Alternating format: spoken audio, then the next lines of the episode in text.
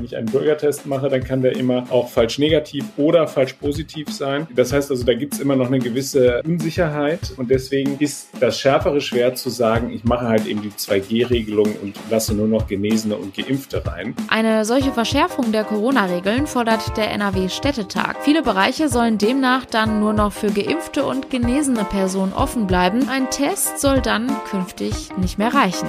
Erwartet uns in NRW bald eine 2G-Regelung? Über die aktuelle Debatte sprechen wir gleich. Rheinische Post Aufwacher. News aus NRW und dem Rest der Welt.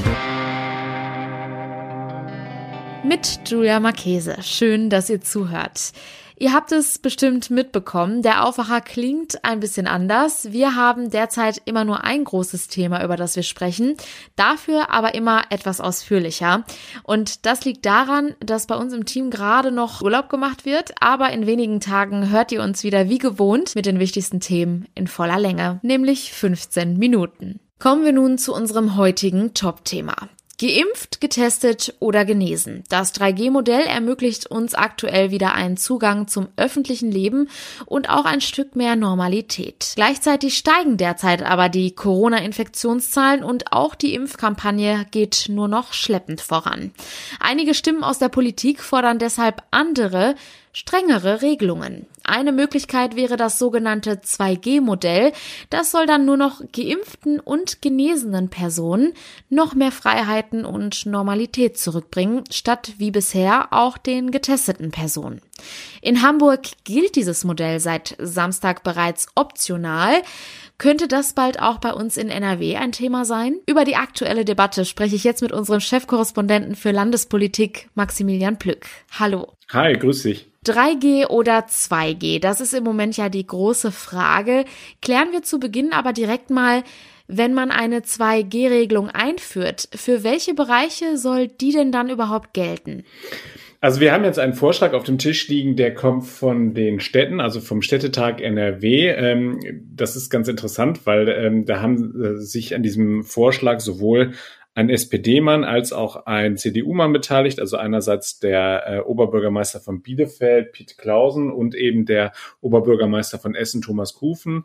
Und ähm, also die decken da quasi eine große Koalition ab und haben sich überlegt, 2G solle überall dort angewendet werden, äh, wo es sozusagen, äh, wo wir über den Freizeitbereich reden. Also sprich, ähm, Piet Klausen hat äh, konkret gesagt, in Clubs, in Diskotheken, in Fitnessstudios äh, und so weiter. Da solle dann halt eben eine 2G-Regelung eingeführt werden. Und er hat es dann noch ein bisschen eingeschränkt. Er hat gesagt, das gelte dann für Menschen ab zwölf Jahren. Und das, weil die Kinder sich ja auch erst ab zwölf Jahren impfen lassen können, richtig? Ganz genau. Das ist, das ist das, was dahinter steht. Also du kannst dich ja erst äh, derzeit äh, laut STIKO-Empfehlung ab zwölf Jahren impfen.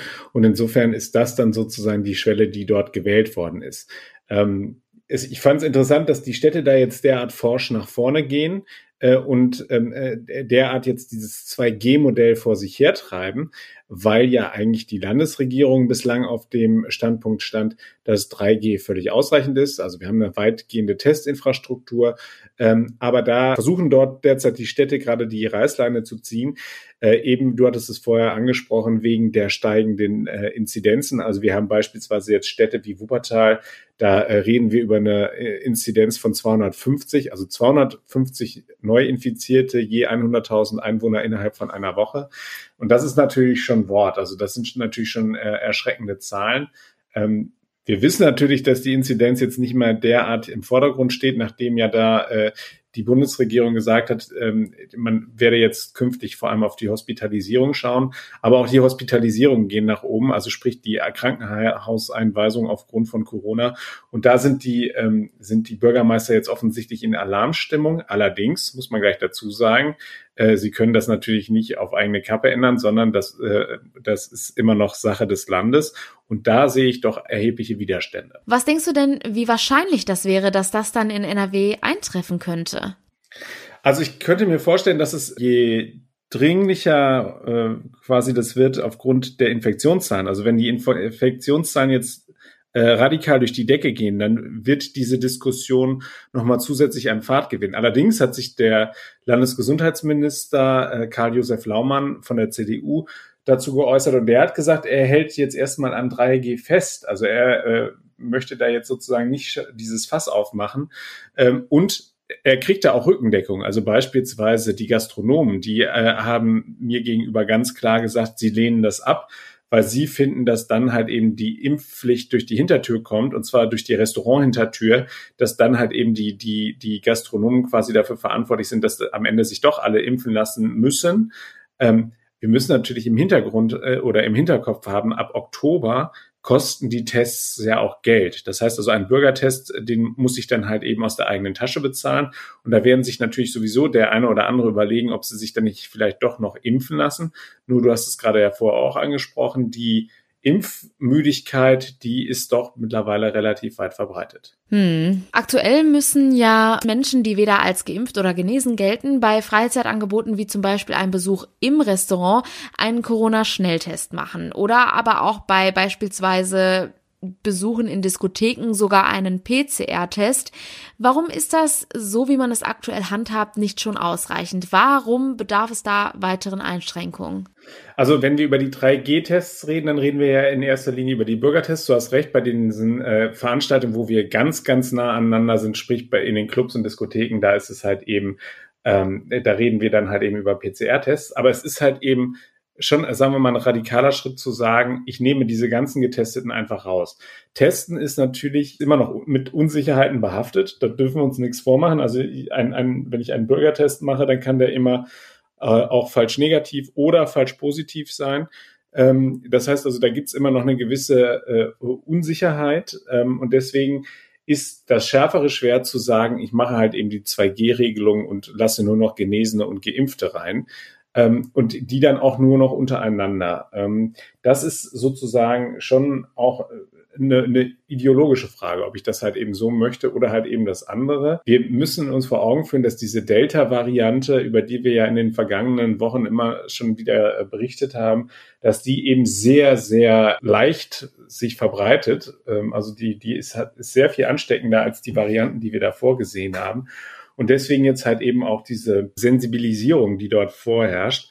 Und es ist natürlich so, ähm, wir, wir haben halt eben jetzt diese steigenden Zahlen, die vor allem halt eben bei den jungen Menschen stattfinden, bei den jungen Menschen, die halt eben im Freizeitbereich unterwegs sind. Also die, das reden wir jetzt nicht äh, darüber, dass sich noch wahnsinnig viele äh, 80, 90-Jährige anstecken. Das waren ja die vulnerable Gruppe, die wir ganz am Anfang sehr intensiv geschützt haben. Die Leute, die jetzt ins Krankenhaus kommen, die sind äh, jünger. Also der, der Altersschnitt von den Covid-Patienten auf den Stationen, der sinkt und sinkt. Das liegt natürlich auch daran, dass dass wir halt eben vorher eine Impfreihenfolge hatten und die Alten zuerst geimpft haben, die eine höhere Wahrscheinlichkeit haben, dass sie schwer erkranken. Ähm, aber trotzdem, also das ist, man muss sich immer ja vor Augen führen, wenn ein junger Mensch ins Krankenhaus kommt, dann geht es dem auch wirklich schlecht. Und ähm, insofern ähm, darf man diese Situation jetzt eben nicht auf die leichte Schulter nehmen. Ähm, die Frage, die sich mir halt eben stellt, ist, wie könnte dieses 2G aussehen, jetzt so wie es halt eben die Städte bei uns skizziert haben, oder eben äh, dieses Optionsmodell in Hamburg. Dafür plädiert beispielsweise die SPD bei uns im Landtag. Diese 2G-Regel gilt ja jetzt seit diesem Samstag optional in Hamburg. Gibt es da bereits schon Reaktionen, wie es bislang gelaufen ist? Ich würde sagen, die Reaktionen sind so ein bisschen gemischt. Also es gibt Leute, die, die nehmen das wahnsinnig gut an und die sagen, das ist toll und jetzt kommen halt eben wieder mehr Geimpfte kommen und Genesene kommen zu mir halt eben mit einem guten Gefühl in die Kneipe, äh, auf dem Kiez und so weiter. Und dann gibt's aber auch äh, die anderen, die sagen, das ist halt eben ein großes Hemmnis und das ist halt eben schlecht. Das Hamburger Modell ist ja, du hattest es vorher gesagt, ein Optionsmodell. Das heißt also, ich kann mich selbst entscheiden, ob ich ähm, das, ob ich das zulassen möchte, dass Leute mit 2G und deutlich weniger Regeln und äh, äh, weniger Abstandsregeln und so weiter dann halt eben in den Laden dürfen oder ob ich eben bei 3G bleibe und dann sind aber die Maßnahmen innen drin halt eben deutlich verschärft. Also das ist ja so ein bisschen das Charmante an dieser, an dieser äh, Sache, die da jetzt gerade Hamburg als erstes Bundesland ausprobiert. Aber äh, wir hören beispielsweise schon auch aus äh, Baden-Württemberg, dass man da halt eben auch schon über Modelle nachdenkt. Also ich glaube, dass das, was Markus Söder beim letzten Mal gesagt hat nach der Ministerpräsidentenkonferenz, da hat er ja schon so ein bisschen äh, in die Glaskugel geschaut und hat gesagt, er geht davon aus, dass man perspektivisch über 2G reden wird und dass das dann auch kommt. Ähm, ich, wenn ich jetzt sozusagen einen Geldbetrag setzen würde, dann würde ich auch sagen, dass wir mit Blick auf den Herbst tatsächlich über 2G reden werden. Sagt Maximilian Plück. Vielen herzlichen Dank für den Überblick zu dieser Debatte. Sehr gerne. Den Link zu diesem Artikel packe ich euch in die Show Notes. Alle Infos zu den weiteren Entwicklungen für NRW lest ihr natürlich jederzeit auf RP Online. Die wichtigsten Meldungen aus der Landeshauptstadt bekommt ihr jetzt von Antenne Düsseldorf. Hallo. Hallo, wir sprechen heute über die Königsallee, dann geht es um den Vorplatz des Düsseldorfer Hauptbahnhofs und dann sprechen wir noch über die Volkshochschule. Die Königsallee wird wohl in nicht allzu ferner Zukunft anders aussehen. Staat, Politik und die IG Kö, die Interessengemeinschaft der Händlerinnen und Händler, haben einen ersten Vorschlag zum Umbau erarbeitet. Er wird diese Woche im Planungsausschuss diskutiert. Mehr Infos hat Dennis Grollmann. Der Vorschlag stößt sowohl bei der schwarz-grünen Ratsmehrheit als auch bei der Opposition grundsätzlich auf Zustimmung. Der Umbau beträfe in dieser Form vor allem die Geschäftsseite der Kö. Am Kögraben würde ein neuer Fußweg entstehen, daneben ein Radweg für beide Fahrtrichtungen, daneben die Schrägparkplätze und daneben die Straße. Die Längsparkplätze direkt vor den Geschäften würden entfallen. Auf dieser Grundlage soll im Herbst ein Workshop-Verfahren starten, bei dem auch Bürgerinnen und Bürger noch Vorschläge machen können. Wann wird der Vorplatz des Düsseldorfer Hauptbahnhofs umgebaut? Viele Menschen, die den Bahnhof oft nutzen, wünschen sich das seit Jahren. Passiert ist wenig. Expertinnen und Experten aus der Stadtpolitik glauben auch nicht mehr an einen baldigen Baustart. Manfred Neuenhaus von der FDP im Gespräch mit Antenne Düsseldorf mit uns wird immer geredet und wenn man fast so weit ist, dann verschwindet der Gesprächspartner, es kommt irgendjemand anders. Nein, die Bahn signalisiert überhaupt kein Interesse. Ohne Bahn wären wir, genau wie an den anderen Stellen, wie beim Kühlbogen, längst viel, viel weiter. Die Deutsche Bahn wollte sich auf Antenne Düsseldorf Anfrage zunächst nicht äußern. Die aktuellen Entwürfe sorgen jedenfalls für weiteren Diskussionsbedarf. Die Grünen kritisieren die geplanten Baumfällungen und dass oberirdisch keine Fahrradstellplätze geplant sind. Die CDU stört sich an der Planung für das Bahnhofsgebäude, auf das mehrere Stockwerke oben drauf gesetzt werden sollen. Mit rund 2009 Veranstaltungen startet die Volkshochschule Düsseldorf heute in das zweite Halbjahr. Interessierte können Kurse, Bildungsurlaube, Vorträge und Workshops aus mehr als 30 Fachbereichen buchen. Ein Großteil der Veranstaltungen sollen unter Beachtung der Corona-Schutzverordnung in Präsenz durchgeführt werden. Zu den Angeboten gehören Sprachkurse, die Bereiche Internet und Technik oder auch Gesundheit und Ernährung. Einen Link zum kompletten Programm gibt es auf antennedüsseldorf.de. Und soweit der Überblick aus Düsseldorf. Mehr Nachrichten gibt es auch immer um halb bei uns im Radio und rund um die Uhr auf unserer Homepage antennedüsseldorf.de. Vielen Dank. Und diese Themen sind heute außerdem noch wichtig. NRW-Innenminister Herbert Rohl eröffnet heute einen neuen Standort der Initiative Kurve kriegen in Grevenbruch. Diese soll gefährdeten Kindern und Jugendlichen helfen, Wege aus der Kriminalität zu finden. Einen Monat nach dem Start einer Impflotterie haben sich etwa 3000 Studierende der Düsseldorfer Heinrich-Heine-Universität bei der Aktion angemeldet. Bei der Verlosung können zehn Teilnehmer 500 Euro gewinnen. Mitmachen können alle Studierende, die bis zum Start der Vorlesung am 11. Oktober vollständig geimpft sind. Die Hoffnung der Bauern in NRW auf eine gute Getreideernte hat sich nach den bisherigen Zahlen zerschlagen. Laut der vorläufigen Erntebilanz 2021 brachten die Landwirte rund 3,67 Millionen Tonnen Tonnen Getreide ein. Damit liegt die Gesamtmenge um 0,9 Prozent unter dem Vorjahreswert. Das teilte das Landwirtschaftsministerium mit. Der Deutsche Wetterdienst zieht heute seine vorläufige Bilanz des Sommers 2021. Bisher zeichnet sich ab, dass es in den letzten drei Monaten deutlich zu viel geregnet hat. Bei der Temperatur und der Sonnenscheindauer liegt der diesjährige Sommer aber wohl ungefähr im Normbereich. Und zum Schluss werfen auch wir jetzt noch einen kurzen Blick auf das aktuelle Wetter. Und das sieht leider weiterhin grau aus. Der Tag beginnt stark bewölkt und es ist örtlich auch mit Schauern zu rechnen. Die Höchstwerte liegen bei milden 19 und 23 Grad. Auch morgen beginnt der Tag mit vielen Wolken. Es bleibt aber meistens trocken. Die Temperaturen liegen bei bis zu 23 Grad. Und das war der Aufwacher vom 30. August. Wenn ihr keine Folge mehr verpassen wollt, dann abonniert uns gerne in eurer Podcast-App. Und bei Fragen, Feedback oder Anregungen freuen wir uns über eine Mail an aufwacher.rp-online.de. Ich wünsche euch einen guten Start in die neue Woche. Ciao!